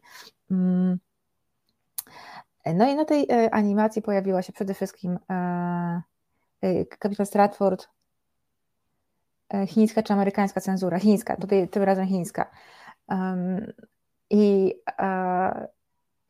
alternatywne zakończenie wyglądało tak, że Gru wraca do swojej, mm, do swojej rodziny i zostaje ojcem trzech dziewczynek. I to jest jego największe życiowe osiągnięcie. E, natomiast e, e, Wild Knuckles zostaje schwytany przez policję i odsiaduje wyrok 20 lat pozbawienia wolności. Trafia do pudła i tenże wyrok mm, odsiaduje. No i teraz mamy jasny przekaz. Bandyta został złapany, porządek został e, przywrócony. Nie ma czegoś takiego, że karząca ręka partii nie triumfuje. Mm, mm, mm, Bandzior poniósł e, karę. Natomiast e, druga kwestia. O, Lech Szestowicki pisze wcześniejsze trzy filmy znam. No to teraz czas nadrobić kolejne, kolejną część. I no i czekajcie, bo tutaj się troszkę wykrzywi mi ekran. Dobra. No i co się dzieje? I teraz tak, ta druga kwestia jest troszeczkę e, mniej, e, mniej oczywista, ale przekaz propagandowy podprogowy jest. No i taki podprogowy właściwie jest bardzo jasny. Otóż trzy, trzy dziewczynki. Tak? E, jak wiecie, w Chinach przez długi czas e, obowiązywała polityka e, jednego dziecka. Ona przyniosła bardzo wiele złego.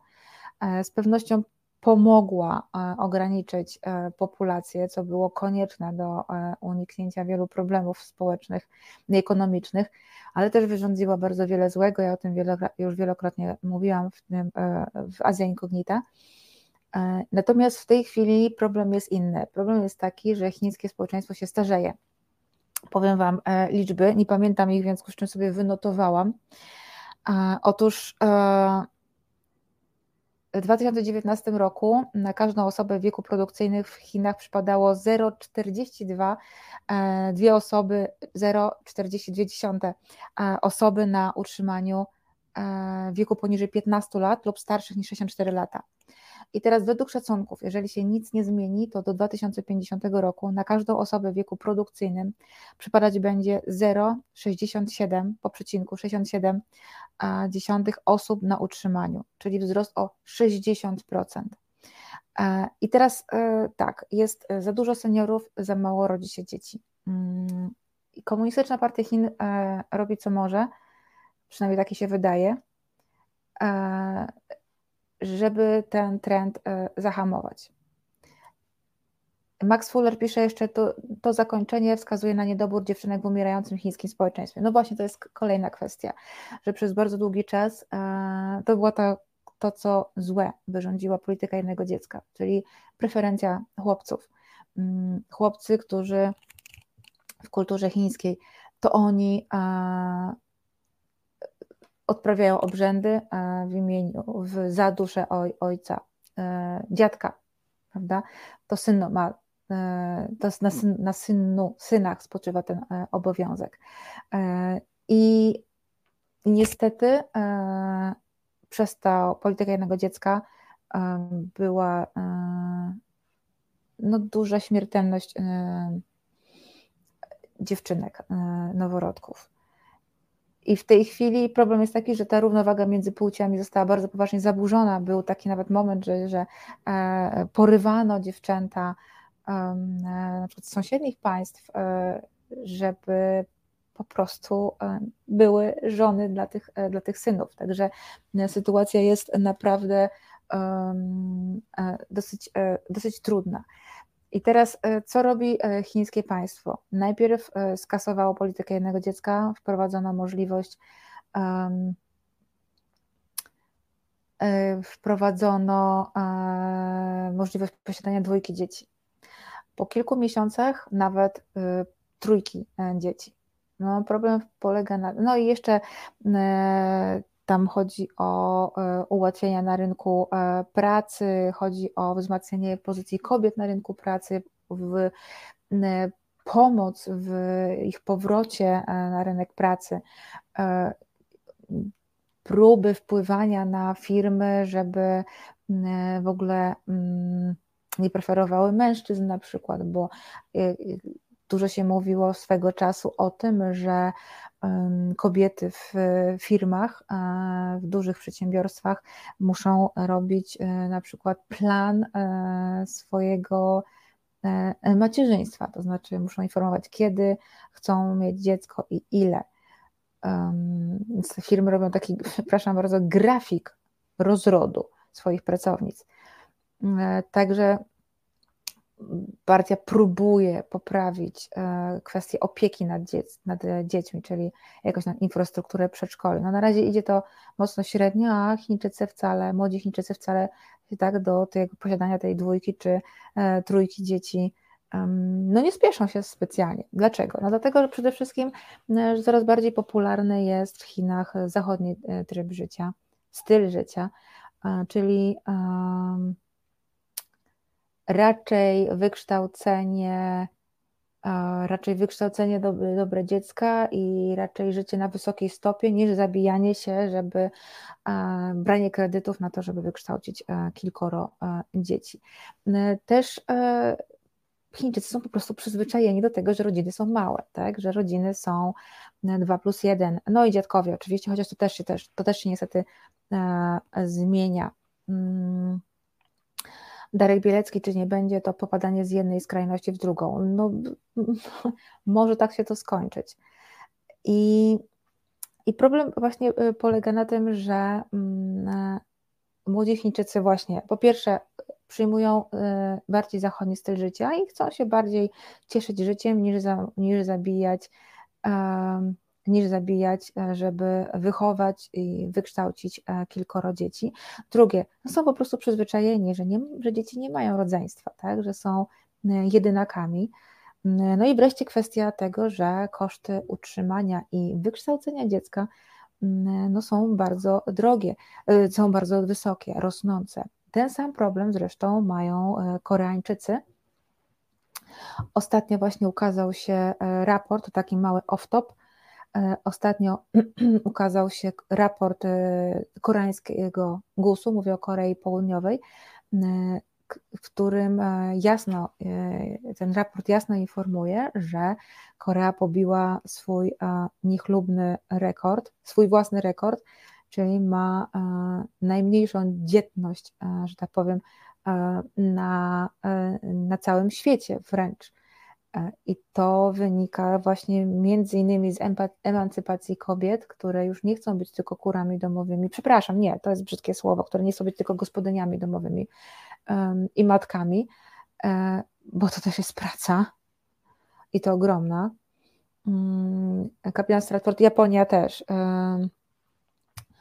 Max Fuller, w Chinach jest zakaz korepetycji. Jak ku czemu? No właśnie, właśnie z tego e, między innymi z tego względu, tak, żeby e, ten, e, to, te koszty wykształcenia dziecka, po pierwsze, koszty wykształcenia dziecka po prostu troszeczkę zbić. E, to nie jest całkowity zakaz korepetycji, ale jest bardzo mocno ograniczone, bo mm, w Chinach, Japonii, Korei jest tak, że dziecko jest w szkole powiedzmy, no nie wiem, 6-7 godzin, po czym, dobry wieczór, Kacper Czerwonka mówi, dobry wieczór, witamy, po czym idzie do kolejnej szkoły, e, żeby jak najlepiej zdać egzaminy i żeby dostać się jak na, najlepsze uczelnie, żeby mieć jak najlepszą pozycję na rynku pracy. To kosztuje fortunę. To kosztuje fortunę rodzice biorą na to po prostu kredyty, w Chinach biorą kredyty, które spłacają jeszcze kolejne pokolenia czasami, bo to są gigantyczne pieniądze. A jak dziecko dostanie się na uniwersytet, no to już w ogóle dra dramat finansowy, wielka radość, ale dramat e, finansowy. A dostanie się na dobrą uczelnię to jest e, najważniejszy cel całej rodziny, żeby dziecko dostało się na bardzo dobrą uczelnię. E, I, I właśnie z tego względu e, jest to ograniczenie e, możliwości korepetycji. Mm, też jest właśnie ta próba troszeczkę zluzowania kieratu dzieci, ale myślę, że bardziej chodzi właśnie o, o to, żeby po prostu ludzie się, wszystko jest rozmnażali lepiej kapitan Stratford, wychów nie dzieciństwo. No dokładnie tak. Te dzieci są wykończone od szóstego roku życia, po prostu mają um, kierat. Mają kierat i to jest, to, jest, to jest dramat, a potem wpadają do tych różnych tam e, czeboli czy innych, no w Korei, do tych e, firm e, i, i jest, jest kolejny, kolejny, kolejny kierat. Um, i teraz, e, więc ja troszeczkę rozumiem ten przekaz e, propagandowy, aczkolwiek no, cenzury absolutnie nie akceptuję. To nie jest zresztą pierwsza, e, pierwszy przykład cenzury. Wiemy wszyscy, że jest cenzura obyczajowa, czyli nagie biusty, a już nie mówiąc o innych częściach ciała, się po prostu wycina. Tam zdaje się E, nagą Rose wycięto z y, Titanica. Um, Max Fuller, Huf ala Czarnek to naprawdę to samo. No, to, trochę tak. E, pamiętam też, y, że e,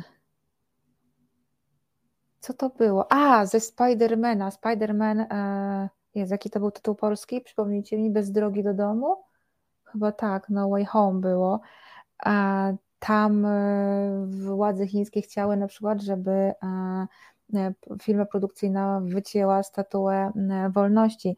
Z filmu Pixels, ale to chyba zrozumiałe, wycięto scenę, jak kosmici wysadzają w powietrze chiński mur, no ale to jestem, jestem w stanie, słuchajcie, zrozumieć, że no, no partia nie może pozwolić, żeby kosmici wysadzili wielki mur e, w powietrze. No ale, mm, ach, e, coś mi. Mm, jak umknęłam przecież trailer Top Gun Maverick, tam z kurtki, tej słynnej kurtki Mavericka, granego przez Toma Cruza, przepraszam, zniknęła na przykład flaga Tybetu, która była w pierwszym filmie z Top Gun. Czyli jednak cenzurują sami Amerykanie, kasa ważniejsza. No i właśnie tu przechodzimy do tej drugiej kwestii. Aha, nie, no bo już nie powiedziałam, Boże, znowu nie mam czasu. Słuchajcie, e, bo jeszcze przecież słynny, słynna kwestia podziemnego kręgu. E, to ocenzurowali Chińczycy, kiedy zmieniono też zakończenie, żeby nie było, żeby nie było e, takie anarchistyczne, ale o tym mówiłam w, kiedyś u, w programie u Cornela, mm, więc możecie sobie odszukać, nie pamiętam, jakiś kwiecień, marzec. Mm, natomiast e, rzeczywiście cenzurują sami Amerykanie. Bardzo często, e, po pierwsze, e, gdyby nie zrobili tego, film może by zostać zbanowany. Ostatnio sporo, naprawdę sporo filmów i to hitowych nie weszło na ekrany chińskich kin, no ale to ma też związek z pogorszeniem po prostu relacji na linii Waszyngton-Pekin, ale też Mm, ma to związek z tym, że bardzo często Chiny są e, współproducentami filmu e, i wtedy no dramat, tak, na przykład Tencent bardzo mm, często e, dawa, daje kasę na filmy, bardzo często są to filmy superbohaterskie. Mm, no i wychodzi z tego potem taka mocna auto, auto cenzura. E, także mm, niestety, niestety czasami i też nie tylko autocenzura, wymuszona autocenzura, ale też bardzo często e, jest to też kwestia tego, że po prostu te filmy realizują narrację mm, Pekinu. E, chociażby właśnie w kwestii Tajwanu, Tybetu czy, czy innych terytoriów. Uncharted, taki film, bardzo słaby zresztą, e, został z tego względu e, zakazany w kilku e, państwach. Boże, w, Indo w Wietnamie na pewno, w Malezji, w kilku miejscach, a to możecie o tym poczytać sobie na kulturazja.com. I teraz mm, ja myślę, że to nie wiem, czy jak, w jakim to będzie szło kierunku, ale niedawno właśnie rozmawiałam z moim kolegą, który jest wielkim fanem e, kina superbohaterskiego i jak e, właśnie e, powiedział, że ma już dosyć tego, że właśnie jest taki, no, taka bardzo mocno ta chińska cenzura widoczna nawet w kreowaniu bohaterów i takie na siłę wkładanie chińskiej narracji. No cóż, słuchajcie, y, powoli zbliżamy się do końca, nawet nie powoli, bo mamy jakieś 2-3 minuty. I teraz ja mam do Was takie e, dwa pytania, bo właśnie dzisiaj ogarnęłam, że nam się zbliża jubileusz. E, co prawda dopiero w październiku, ale dopiero za chwilkę będzie niestety już październik. To jest dramat, jak ja nienawidzę jesieni. A 18 18 chyba, czy 19 października wystartowała Azja Inkognita w resecie obywatelskim. No i teraz pytanie, czy macie pomysł, co zrobić z tym, z tą kwestią? No nie możemy zrobić jakiejś wielkiej imprezy, ale jaki zrobić program specjalny? Czy olewamy jubileusz, czy robimy jakiś program specjalny? Co byście chcieli? Także macie jeszcze troszkę czasu. E, piszcie e, na czacie, piszcie w komentarzach, albo lepiej w komentarzach pod, pod programem, jakie macie pomysły, jeśli macie jakieś e, pomysły, albo w przyszłym tygodniu w trakcie, w trakcie programu. Drugie pytanie to takie, czy jeśli jest the best, jeśli jest straszna, jeśli jest zimna i deszczowa. Ble. Martin Karnstein. Top Gun Mavic rozbił bank bez wpływów z Chin. Jest wiele komentarzy, że może być odwrócenie trendu. Właśnie chciałam się wdać w tą dywagację, ale nie mam na to czasu, czy będzie odwrócenie trendu. Myślę, że, że może tak być.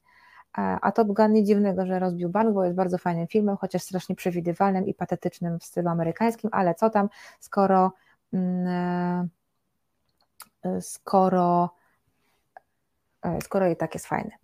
E, Kapitan Stratford, to już rok, no właśnie to, jest, to już jest rok, e, to już jest rok, nie wiem jak, kiedy, to się, kiedy to się stało, ale ten rok naprawdę naprawdę jakoś mi minął niesamowicie szybko i strasznie dużo się działo w moim życiu przez ten rok. Zaczęło się od jednej sytuacji, potem były, właściwie nie, od resetu się zaczęło, no taka, taki rok wychodzenia ze strefy komfortu dla mnie, ale nie żałuję. I druga rzecz jest taka, że wyjeżdżam na urlop, wreszcie po trzech latach, trzy i pół roku, wyjeżdżam na urlop e, i mam pytanie, czy e, próbować nagrywać program, chcecie mnie oglądać e, bez, nie na żywo, czy oddać, zrobić powtórkę, czy oddać komuś antenę, komuś um, komuś z Resetu Obywatelskiego. E, oj, Piotr, y, Kacper pisze, wielka impreza to najlepsza opcja, zgadzam się, ale hmm. Piotr Strychalski, to rok nieustającej wdzięczności za Twoją obecność w Resecie Obywatelskim Blanko. To jest tak urocze, bardzo dziękuję, naprawdę. Wzruszyłam się, serio. Także e, bardzo Wam dziękuję, bardzo dziękuję Piotrek. Um, serio się wzruszyłam. E, dziękuję wszystkim e, za to, że dzisiaj nagrać. Hajres pisze nagrać, czyli trzeba będzie nagrać. Postaram się, słuchać, w takim razie postaram się.